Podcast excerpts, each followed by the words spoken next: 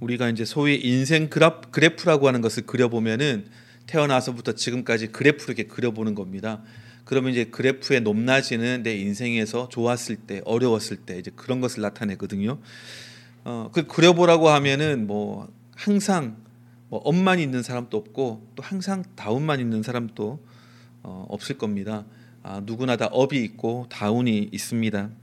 뭐 모든 것이 술술 풀리고 하는 일마다 잘 되고 또 막 연이어서 뭐 아주 좋은 일들이 어, 이어지는 때가 있는가 하면은 뭐 뭐를 해도 안 되고 그리고 뭐, 뭐 아무 일도 잘 안 풀리고 어, 그럴 때도 있습니다. 뭐 악재나 문제는 한꺼번에 온다 이런 말이 있지 않습니까? 한 번에 오기도 하고 아니면은 이제 끝났나 싶은데 계속 연이어서 올 때도 있습니다. 아 이제 드디어 바닥 쳤나 보다 했는데 바닥이 더 있고 어, 이런 때도 있죠.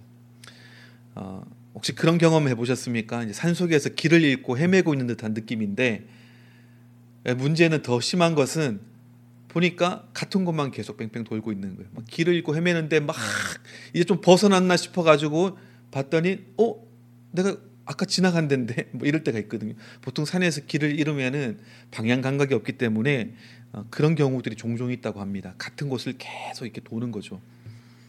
우리 인생 가운데도 어, 그렇게 느껴질 때가 있습니다. 이건 뭐 출구가 없는 어, 탈출구가 없는 그런 미로 같은 그런 어려움이 느껴질 때가 있죠.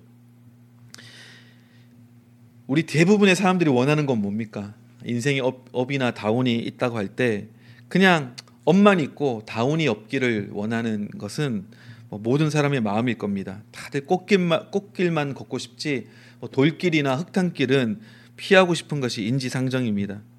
그래서 이제 믿지 않는 사람들은 어떻게 합니까? 운세 같은 거를 막 살피고요. 사주를 보고 뭐 아홉수 뭐 같은 이런 불길한 것들은 막 신경 써 가지고 막 피하기도 하고 기운이 맞는 사람, 기운이 맞는 때, 기운이 맞는 장소 이런 것들을 굉장히 찾고 또 중요하게 여기기도 합니다. 아, 하지만 성경에서 하나님은 뭐라고 말씀하십니까? 성경에서 하나님께서 말씀하시는 굉장히 중요한 진리 가운데 하나는 뭐냐면은 모든 것은 다 때가 있다는 거예요. 모든 때는 하나님이 정하신 것이다라고도 말씀하시고요. 그 때에 대한 주관은 오직 하나님의 손에만 있다라고도 이야기를 합니다. 또한 모든 때는 그것이 심지어 우리가 볼 때는 좀 불필요해 보이고 불편하게 보이고 불행하게 느껴진다 하더라도 다 목적과 의미가 있다라고 특히 전도서 같은 데서 보면은 이야기하고 있습니다. 그러니까 우리가 볼 때 좀 꺼리고 피하고 싶은 때마저도 그 때에 합당한 뜻이 있고 목적이 있다는 겁니다. 하나님의 손에 쥐어진 모든 재료는 다 하나님의 뜻을 이루는 도구가 된다라고 하는 것이 어, 전도서에서 우리에게 말씀해 주시고 있는 하나님의 뜻입니다. 우리가 잘 아는 말씀 있지 않습니까? 모든 것을 다 합력해서 하나님은 무엇을 이루신다고요? 예, 선을 이루신다는 겁니다. 이 모든 것에 빠지는 것은 없습니다. 모든 것에 좋은 것, 아름다운 것, 훌륭한 것만 있는 것이 아니라 악하고 추하고 또 불필요하다고 느껴지는 것까지도 다 포함되는 거예요. 그러니까 하나님은 이 모든 것을 다 아울러 가지고 합력해서 선을 만드실 수 있는 능력도 있으신 분이고 의지도 있으신 분이세요. 그 하나님을 우리가 믿는다는 것이 얼마나 감사한 일입니까? 전도서 3장 11절이 전도서의 좀 핵심 같은 그런 구절이기도 한데요. 보면은 하나님이 모든 것을 지으시되 때를 따라 아름답게 하셨고 또 사람들에게는 영원을 사모하는 마음을 주셨느니라.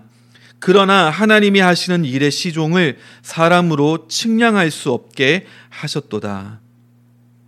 이렇게 말씀하고 있습니다. 영어 성경에 보면은 He has made everything beautiful in its time.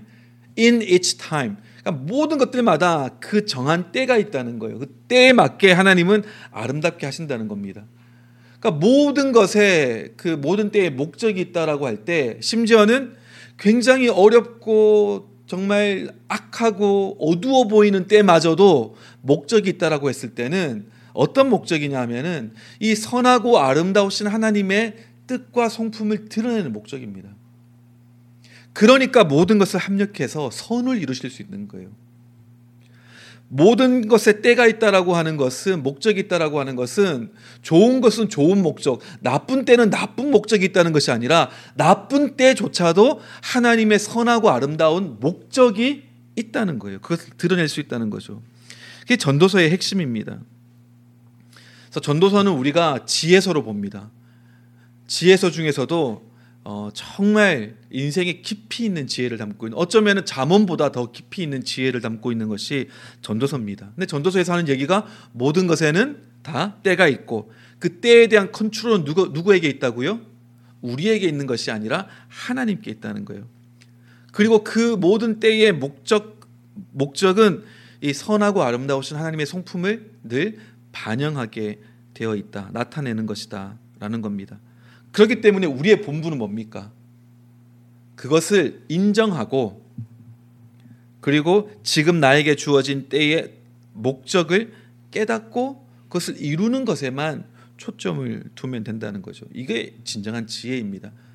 근데 그렇지 않은 사람은 내 뜻으로 내 계획을 이루고자 애쓰고 뭔가를 만들어내고자 하는 사람들은 어, 겉으로 보기에는 야심차고 능력 있고 지혜 있는 것처럼 보이지만 사실은 어리석은 자들입니다. 정말 지혜 있는 자는 그 모든 때에 대한 권한이 하나님께 있음을 인정하고 근데 그 하나님은 선하고 신실하신 분이시기에 어떠한 때든지 아름답게 만드실 수 있는 분이신 것을 믿고 그렇기에 지금 나에게 주어진 이 때를 감사함으로 이게 내가 원하는 입맛에 맞는 때든 그렇지 않든 상관없이 감사함으로 받아들이고 이때의 목적에만 합당하게 살아가는 것 거기에 초점을 두는 게 지혜입니다. 근데 이제 우리의 문제는 뭡니까? 우리 믿는 사람들의 문제는 뭐냐면은 목사님 하나님이 그런 분이시라는 건 내가 알겠습니다. 저는 믿습니다. 하나님은 능력도 있으시고 모든 것을 아름답게 하실 수 있는 그런 의지도 있으신 분이시고 모든 때를 주관하시는 분이신 것을 내가 믿습니다. 하나님에 대해서는 내가 믿어요. 하지만 내가 믿지 못하는 것은 내 자신을 못 믿겠습니다. 이게 이제 우리의 어, 약점이고 고백일 때가 많습니다. 하나님이 그런 분이시라는 것은 알겠는데 나라고 하는 변수가 너무 크다는 거예요. 너무 내가 봐도 나는 너무 한심하고 내가 봐도 나는 너무 모자라고 너무 부족하고 실망스러울 때가 너무 많다는 겁니다. 내가 하나님이라면 진작에 포기해 버렸을 것 같아요. 진작에 등 돌려 버렸을 것 같습니다. 진작에 실망하고 나 이제 너하고는 끝이다 이랬을 것 같아요. 내가 하나님이라면 하나님은 정말 좋은 분인데 나는 이렇게 형편이 없습니다. 늘 개가 토한 것을 먹듯이 똑같은 잘못을 반복합니다. 나아지지가 않아요. 악하고 게으릅니다. 그렇게 이제 고백하는 사람들이 많을, 많으리라 생각을 합니다. 근데 여러분 우리가 꼭 기억해야 될 것은 뭐냐면은 이것은요 성숙한 신앙도 아니고 겸손한 자세도 아닙니다. 자칫 잘못하면 굉장히 교만한 신앙이 될 수 있는 것이 바로 이런 모습이에요. 왜 그렇죠? 이런 말들의 의미를 조금 더 적나라하게 어, 들여다보자면 혹은 그 사람이 하고 있는 말의 의미가 무엇인지를 제대로 해석해 보자면 그런 거 아니겠습니까? 하나님, 하나님이 만드신 나는 형편없는 작품입니다. 그 말은 뭐죠? 나를 만드신 하나님, 그 예술가, 그 창조주도 형편없는 분이세요. 라고 하는 말과 똑같은 거 아니겠습니까? 아, 저 그런 뜻은 아닌데요? 그런 뜻이 아니다 할지라도 내 자신의 변수를 크게 보고 나는 그 선하고 아름다우신 하나님도 어쩔 수 없는 형편없고 정말 한심스러운 존재다라고 계속해서 되뇌이는 것은 겸손이 아니라니까요. 교만이라니까요. 하나님이 만드신 작품이 요거밖에 안 된다라고 하는 그런 고백일 뿐입니다. 나의 약점과 부족함은 하나님도 어쩔 수 없는 정도입니다. 내 삶의 불행은 하나님도 감당할 수 없는 거예요. 예수께서 십자가에서 내가 다 이루었다라고 하고 숨을 거두셨지만 그 하신 말씀에 내 문제와 지금 내 상태는 들어가 있지 않습니다. 십자가의 죽음조차도 내 문제와 내 상태를 해결해 줄 수 없는 것이죠. 예수님은 십자가에서 공연히 괜히 죽으신 거예요. 라고 하는 말과 똑같아요. 대놓고 우리가 이렇게 얘기는 못하죠. 하지만 실제로 우리가 하는 생각, 우리가 하는 말들 이것들의 의미를 우리가 따져보면 결국 이런 거예요. 그 인정 못하겠다는 거죠. 이거는 겸손도 아니고 성숙도 아닙니다. 철부지 아이의 투정과 자기 비하밖에는 되지 않습니다. 근데 문제는 이렇게 느끼실 때가 솔직히 많지 않습니까? 뭐 저만 그렇다는 눈빛들을 하고 계신데 저만 그렇습니까? 저는 뭐 그렇게 느끼실 때가 참 많아요. 이게 우리 갈등의 많은 경우 아닙니까? 하나님에 대해서 우리가 의심하는 경우는 별로 없습니다. 근데 문제는 관건은 나라고 하는 변수 이 팩터가 너무 커. 내가 느끼기에. 근데 저는요 하나님이 참 감사하게 느껴질 때가 어, 언제냐면은 내가 뭐 잘 나가고 뭐 잘하고 이럴 때가 아니라 오히려 힘들 때, 헤맬 때, 예, 그럴 때 어, 하나님이 참 감사하게 느껴집니다. 모든 게 잘 풀리고 내가 멋있고 괜찮은 괜찮은 사람처럼 느껴질 때가 아니라 내가 정말 바보 같고 죄송한 표현입니다만 정말 병신 같고 그럴 때 오히려 하나님이 더 가깝게 느껴질 때가 참 많습니다. 내가 힘들 때, 내가 너무 낙심될 때, 내가 너무 외로울 때, 내가 너무 슬플 때 그럴 때 꼭 하나님은 위로를 주세요. 큰 것이 아니더라도 그냥 내 마음이 그냥 싹 녹아지는 그런 따뜻함을 햇볕처럼 그렇게 비춰주실 때가 참 많이 있습니다. 그러니까 오히려 내가 하나님을 제대로 그리고 가깝게 느낄 때는 그런 순간들이에요. 하나님이 어떤 분이신지를 잠깐 잠깐 보여주시는 거죠. 그러니까 저는 복음이요 그거 그거라고 생각합니다. 하나님께서 세상과 다르시다는 것이 저는 복음이라고 생각을 합니다. 하나님께서 우리와 다르시다라고 하는 것이 우리에게는 소망입니다. 그래서 사도 바울의 고백이 그잖아요. 내가 약한 그때 곧 어떻다고요? 꼭 강함이라. 이게 그냥 멋있게 보이려고 무슨 이렇게 지혜 있는 사람처럼 보이려고 괜히 그냥 둘이 뭉실하게 어렵게 말한 것이 아니라 솔직한 고백이에요. 내가 약해 보니까 약할 그때가 오히려 강할 강할 때더라. 어떻게 약할 때 강할 수 있습니까?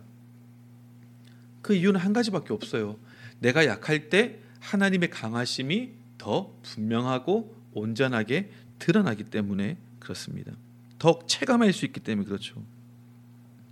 하나님은 우리의 실수와 약점, 실패와 부족함을 가지고 얼마든지 하나님의 선하신 뜻을 이루어 가실 수 있습니다.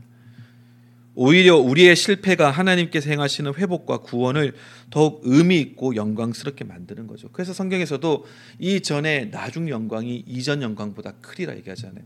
솔로몬의 영광과 수르바벨 성전의 영광은 비교할 수 솔로몬 성전의 영광이 훨씬 더 했죠.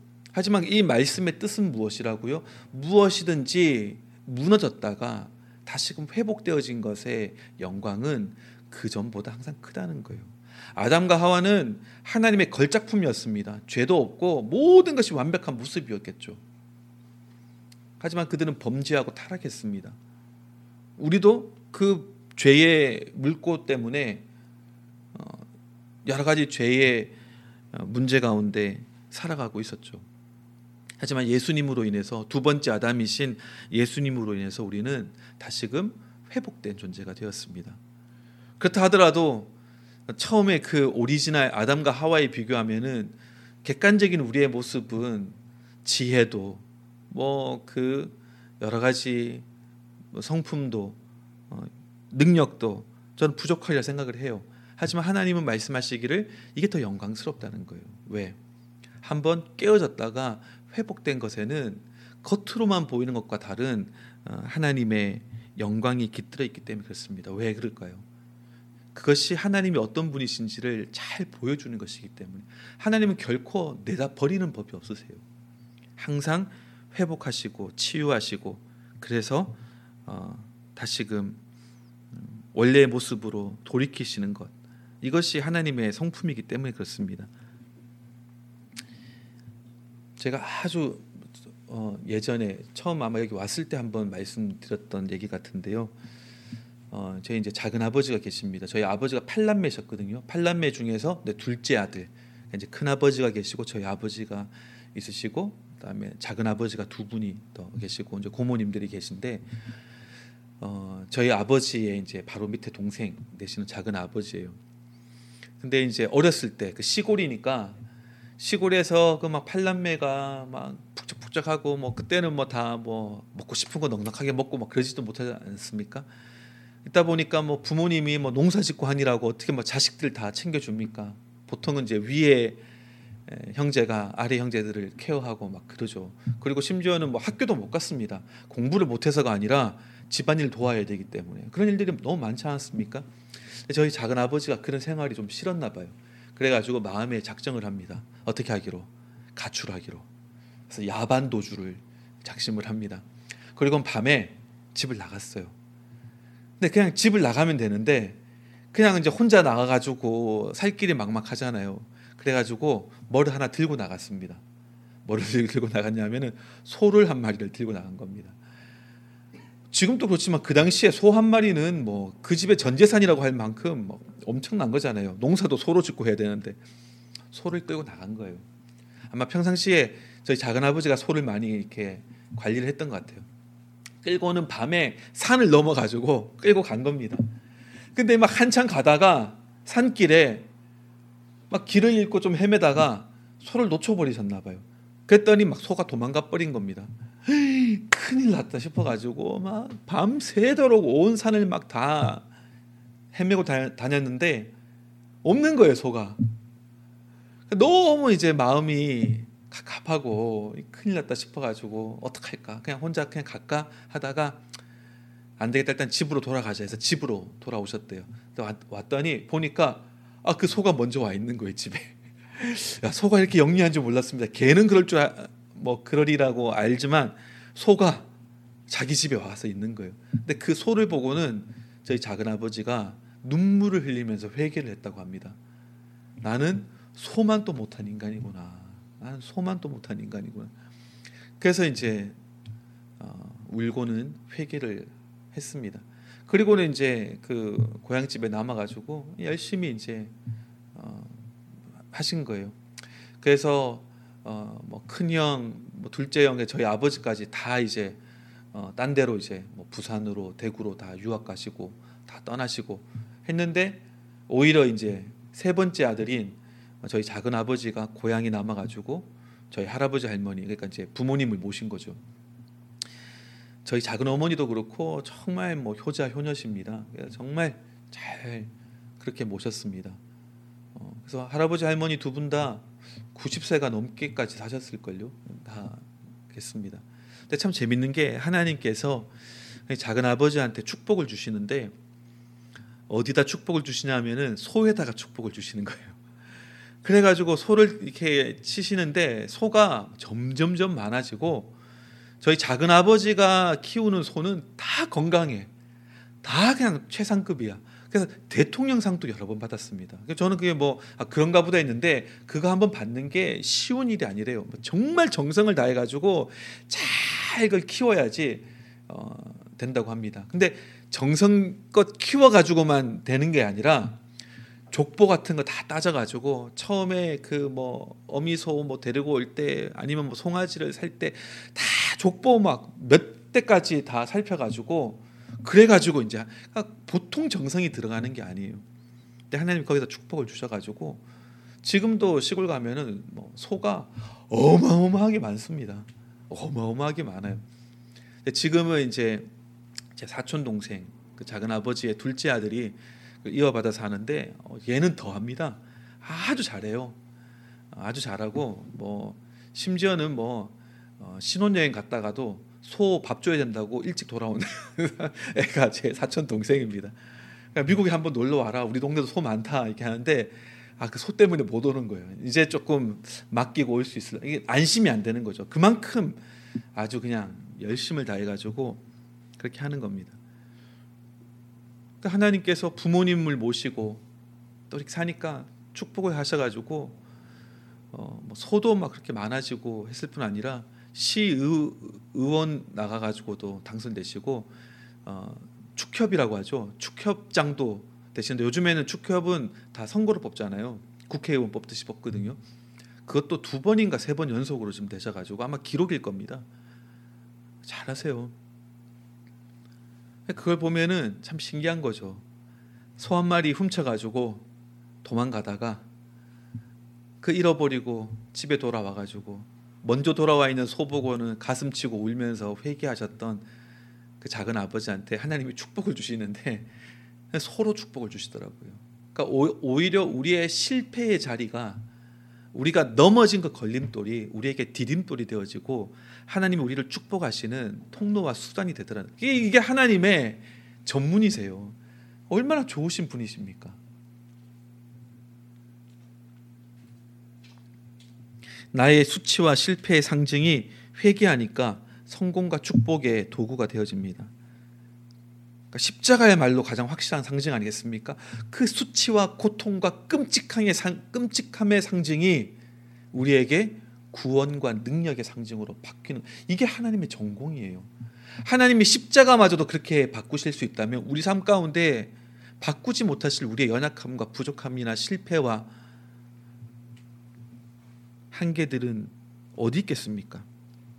문제는 나의 실수와 실패가 얼마나 크고 치명적인가 하는 것 그것보다 내 마음과 삶이 그 모든 것보다 훨씬 더 크고 아름다우신 하나님께 향하고 있는가 돌이켜서 향하고 있는가 그게 중요한 거죠.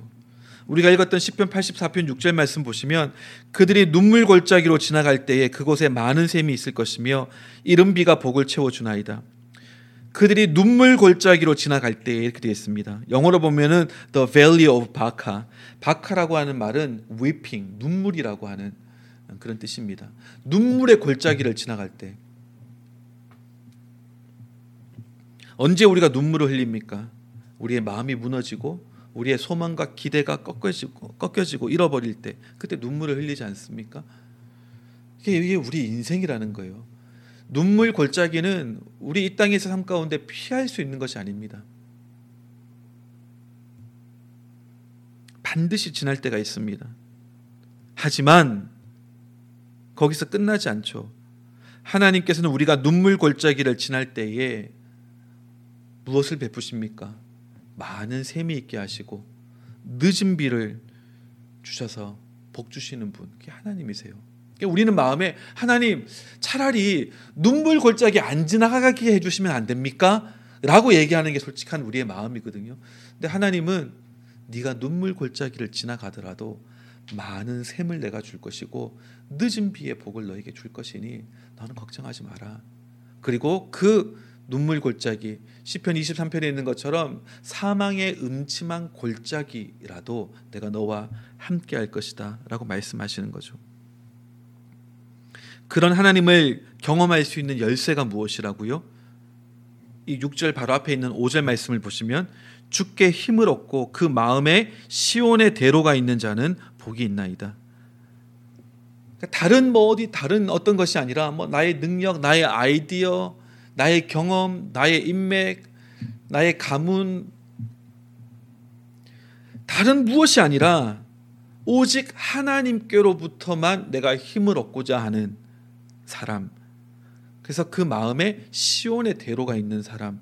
그런 사람이 누리는 복이 비록 눈물 골짜기를 지나가더라도 많은 샘과 늦은 비를 경험하게 되는 사람이라는 거죠. 여러분 골짜기는요 머물러 있는 곳이 아닙니다. 지나가는 곳이에요. 하지만 우리 마음에 시온의 대로를 갈고 닦을 때 하나님께서는 눈물 골짜기마저도 마, 마, 많은 샘의 곳으로 만드십니다. 우리를 힘들고 어렵게 만들었던 바로 그것이 우리를 새롭게 하고 소생케 하는 것으로 바뀌어진다는 거예요. 시온의 대로라고 하는 것이 무엇일까요? 우리가 시편 지금 84편을 보고 있는데 그 뒤에 10절 말씀 보면은 이런 구절이 있습니다. 주의 궁정에서의 한 날이 다른 곳에서의 첫날보다 나은즉 악인의 장막에 사는 것보다 내 하나님의 성전 문지기로 있는 것이 좋사오니 저에게도 굉장히 크고 중요한 의미로 다가왔던 성경 구절이거든요. 제 삶에서 굉장히 큰 역할을 했던 구절입니다. 하지만 이 말씀의 의미가 무엇입니까? 악인의 장막에 사는 것보다 내 하나님의 성전 문지기로 있는 것이 좋사오니 하나님의 성전 교회 와서 살라는 그런 이야기인가요? 그게 아니라 나에게 있어서 무엇이 가장 소중하고 중요한지 우선순위를 분명히 하라는 거죠. 나에게 있어서 중요한 것은 하나님입니다. 하나님의 임재입니다. 하나님의 뜻 안에 내가 거하는 것입니다. 하나님을 신뢰하고 그분의 힘으로만 살아가겠다라고 하는 다짐 이것이 이렇게 표현된 것 아니겠습니까? 11절 말씀 하나님 여호와 하나님은 해요 방패이시라 여호와께서 은혜와 영화를 주시며 정직하게 행하는 자에게 좋은 것을 아끼지 아니하실 것입니다. 우리가 하나님을 신뢰하고 하나님으로부터만 힘을 얻고자 우리가 결단할 수 있는 그 근거 아니겠습니까? 하나님 우리에게 해가 되십니다. 뭐 나쁜 해 이것이 아니라 하늘의 해. 모든 생명을 주고 빛을 주고 열을 주고 하는 이 해가 되어 주시고 그런가 하면은 우리의 방패가 되어 주셔서 우리를 보호해 주시고 은혜와 영화를 주신다. bestows favor and honor. 하나님께서 우리에게 favor도 주시고 honor도 주신다는 겁니다. 우리가 믿는 하나님이 그런 분이세요. 다시 그렇다면 시온의 대로란 무엇일까요? 시온의 대로란 이 하나님이 어떤 분이신지를 제대로 알고 그래서 그분의 성품과 능력에 우리가 늘 기대어 사는 것. 그 시온의 대로입니다. 내 마음에 시온의 대로가 있는 즉 하나님이 계신 곳으로만 내가 가고자 하는 악인의 장막보다 그 궁정보다 내가 오히려 아버지의 집, 하나님의 집 성전에 문지기로 있는 것이 내가 훨씬 행복합니다라고 고백할 정도로 내 삶에서 하나님이 가장 귀하고 소중한 분이십니다. 내가 무엇을 하든 내 마음은 항상 하나님께로만 달려가는 것입니다. 그 시온의 대로입니다. 그래서 결론은 어떻게 짓습니까? 12절에 보시면 만군의 여호와여 주께 의지하는 자는 복이 있나이다. 이렇게 결론을 내리지 않습니까? 결국 시온의 대로가 있는 사람은 하나님만을 의지하는 자입니다. 하나님을 의지한다라고 하면서 나의 못난 모습과 약점이 너무 크게 보인다면 그건 하나님을 의지하는 게 아니죠. 나의 능력을 의지하는 겁니다. 내가 할 수 있는 것, 할 수 없는 것, 내가 한 것, 하지 않은 것이 하나님보다 더 큰 변수로 작용하고 있다는 증거 아니겠습니까? 우리는 온전히 하나님께만 소망을 둬야 됩니다. 하나님, 나는 이렇게 한심한 모습이지만, 하지만 하나님은 이런 나의 삶 가운데서도 얼마든지 아름다운 주님의 뜻과 목적을 이루실 수 있는 분입니다. 주님께 맡겨드립니다. 때로는 눈물 골짜기를 지나지만 하나님, 내가 그때도 하나님을 향합니다. 하나님을 의지합니다. 하나님의 선하심을 기대고 구합니다. 그럴 때 하나님께서 많은 물의 샘을 주시고 그리고 또 어, 늦은 비를 때에 맞게 주시는 거죠. 우리가 성공과 능력의 정상을 경험했던 실패와 낙심과 연약함의 골짜기를 지나든 한 가지 변함없는 사실은 하나님은 영원히 하나님이시라는 거예요. 우리는 변할지 몰라도 하나님은 변하지 않습니다. 외롭고 홀로인 것처럼 느껴질 때가 있습니까? 그래서 하나님의 사랑에 대해서 의심하게 되기도 합니까? 우리가 잊지 말아야 할 사실은 우리가 아직 죄인 되었을 때에 그리스도께서 우리를 위하여 죽으셨다는 겁니다. 로마서 5장 8절 말씀. 우리가 아직 죄인 되었을 때에 그리스도께서 우리를 위하여 죽으심으로 하나님께서 우리에 대한 자기의 사랑을 확증하셨느니라. 누가복음 12장 7절 너희에게는 오히려 머리털까지도 다 세신 바 되었나니 두려워하지 말라 너희는 많은 참새보다 귀하니라. 여러분 정 안 되면요. 외우세요. 영어 공부도 사실은 암기를 잘해야 됩니다. 단어 암기 말고 문장들 같은 거 잘 외우시면은 영어 실력이 늡니다. 암기가 무시할 게 아니에요. 무조건 그냥 주입식으로 그냥 암기만 해서 문제지 어, 암기는 중요합니다. 아예 외우세요. 모르겠으면 막 의심이 들고 힘들고 할 때 아 내 머리털까지도 다 세신바 되시고 하늘에 저 새도 먹이시고 꽃들도 입히시는데 하나님께서 나를 책임지시지 않으실까? 책임지신다. 아예 그냥 답을 외우세요. 내가 아직 죄인이었을 때도 하나님 예수께서 우리를 위해서 죽으셨는데 그래서 하나님이 우리를 얼마나 사랑하시는지를 증명해 주셨는데 내가 지금 내 자신이 이렇게 실망스럽고 한심스럽다고 해가지고 하나님의 사랑에서 뜻에서 멀어질 수 있고 끊어질 수 있다고 생각하는 것은 이것은 오답이야 이렇게 생각하시면 됩니다. 하나님께서는 모든 악한 것을 바꾸어 선으로 만드실 뿐 아니라 그 과정을 통해서 우리를 연단하시고 훈련하시죠. 욥기 23장 10절에도 나의 가는 길을 오직 그가 아시나니 그가 나를 단련하신 후에는 내가 정금같이 나오리라. 불이라고 하는 뜨겁고 고통스러운 것을 통과하지만 하지만 단련되어서 모든 불순물들은 다 제거되어서 정금같이 나오게 된다는 고백이 바로 인류에서 가장 어, 고통과 어려움을 겪은 사람의 대명사로 불리는 욥의 고백 아니겠습니까? 히브리서 4장 15절 우리에게 있는 대제사장은 우리 연약함을 체휼하지 아니하는 자가 아니요 모든 일에 우리와 한결같이 시험을 받은 자로 되 죄는 없으시니라. 예수님은 이 땅에 우리의 몸을 입고 오셔서 다 체휼 경험하셨다는 겁니다. 메시지 성경에는 뭐라고 되어 있습니까? We don't have we don't have a priest who is out of touch with our reality. 우리의 일상과 현실과 동떨어진 분이 아니라는 거예요. 다 아신다는 겁니다. 우리의 연약함도, 우리의 부족함도, 우리의 한심함도 다 아신다는 겁니다. 우리의 변덕스러움도 다 아신다는 거예요. 그게 우리에게 얼마나 큰 어, 위로가 됩니까? 제가 지난 주 중에 어, 봤던 트위터 내용입니다. 이렇게 돼 있더라고요. God, 그러니까 Jesus, 예수님은 spent 33 years in human skin, not 33 minutes or hours or days. 33 years. Be confident that He understands how to help you make it through another day.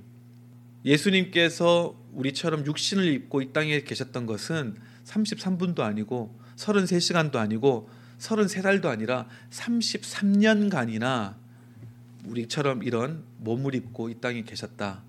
그것이 우리에게 보여주는 사실은 뭐라고요? 다 하신다는 거예요.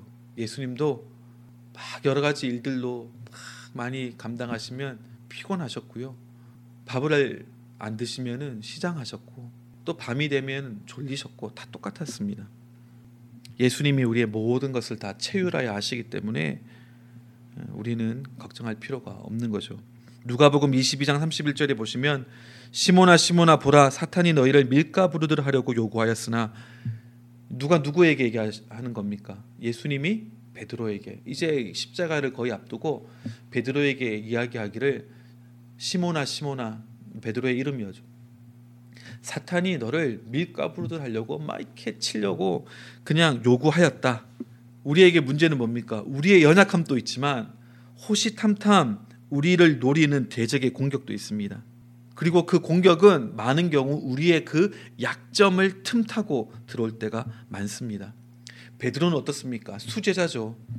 아주 그냥 자신만만했던 사람입니다. 너는 베드로라 반석이라 이 위에 내가 나의 교회를 세우리라 라고 했던 그 대단한 베드로입니다.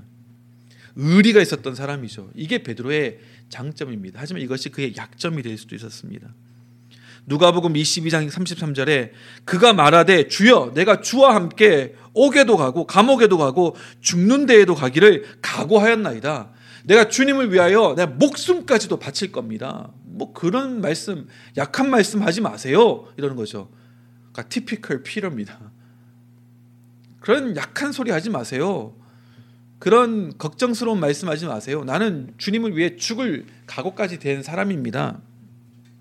예수님은 뭐라고 한다고요? 시모나 시모나 사단이 너를 밀가 부르듯 하려고 해서 나한테 요청했다. 얘기합니다.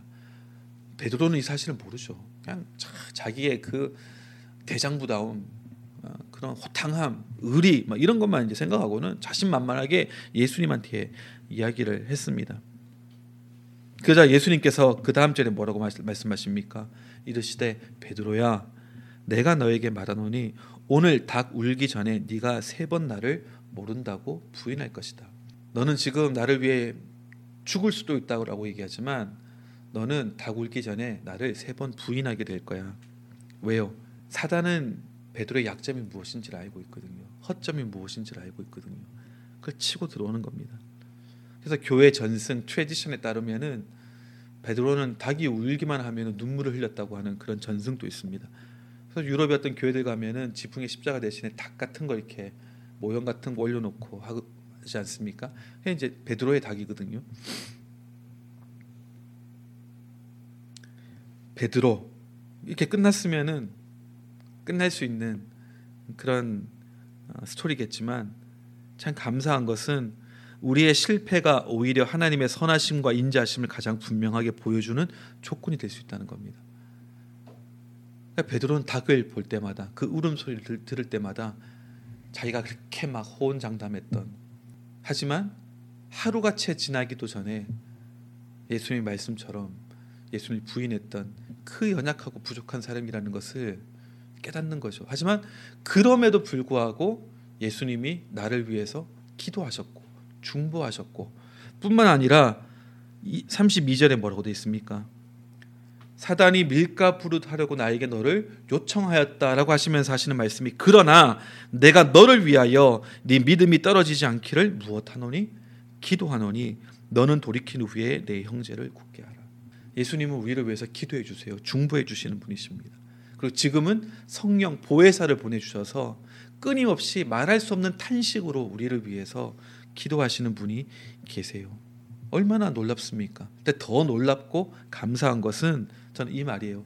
너는 돌이킨 후에 무슨 말입니까? 넘어지고 실패할 것을 아셨고 아셨음에도 불구하고 그 이후에 너는 어떻게 하라? 돌이키라. 돌이킨 후에 다른 형제들을 더 경고해 주라. 오히려 내가 넘어졌기 때문에 그리고 회복됐기 때문에 다른 연약한 자들, 다른 실수하고 넘어진 자들을 오히려 더 붙들어 세워 줄 수 있는 그런 사람이 될 수 있다는 겁니다. 그렇게 하기 위해서 일부러 발걸어 넘어뜨리는 분은 아니시죠. 하지만 우리가 살아가는 이 삶이 우리 자신의 연약함이 또 우리를 늘 호시탐탐 노리며 공격하는 대적들이 우리로 하여금 때로는 눈물의 골짜기를 지날 수밖에 없게 하고 때로는 넘어질 수밖에 없는 순간들이 너무나 많다는 거죠. 근데 하나님은 그 모든 것들을 다 막아주면서 우리를 보호해 주시는 그런 것이 아니라 허락하시지만 그것을 통해서 오히려 더 영광스럽고 아름다운 주님의 뜻이 목적이 이루어질 수 있도록 그렇게 일하시는 분이십니다. 그래서 제가 종종 인용하는 제가 좋아하는 구절 있지 않습니까?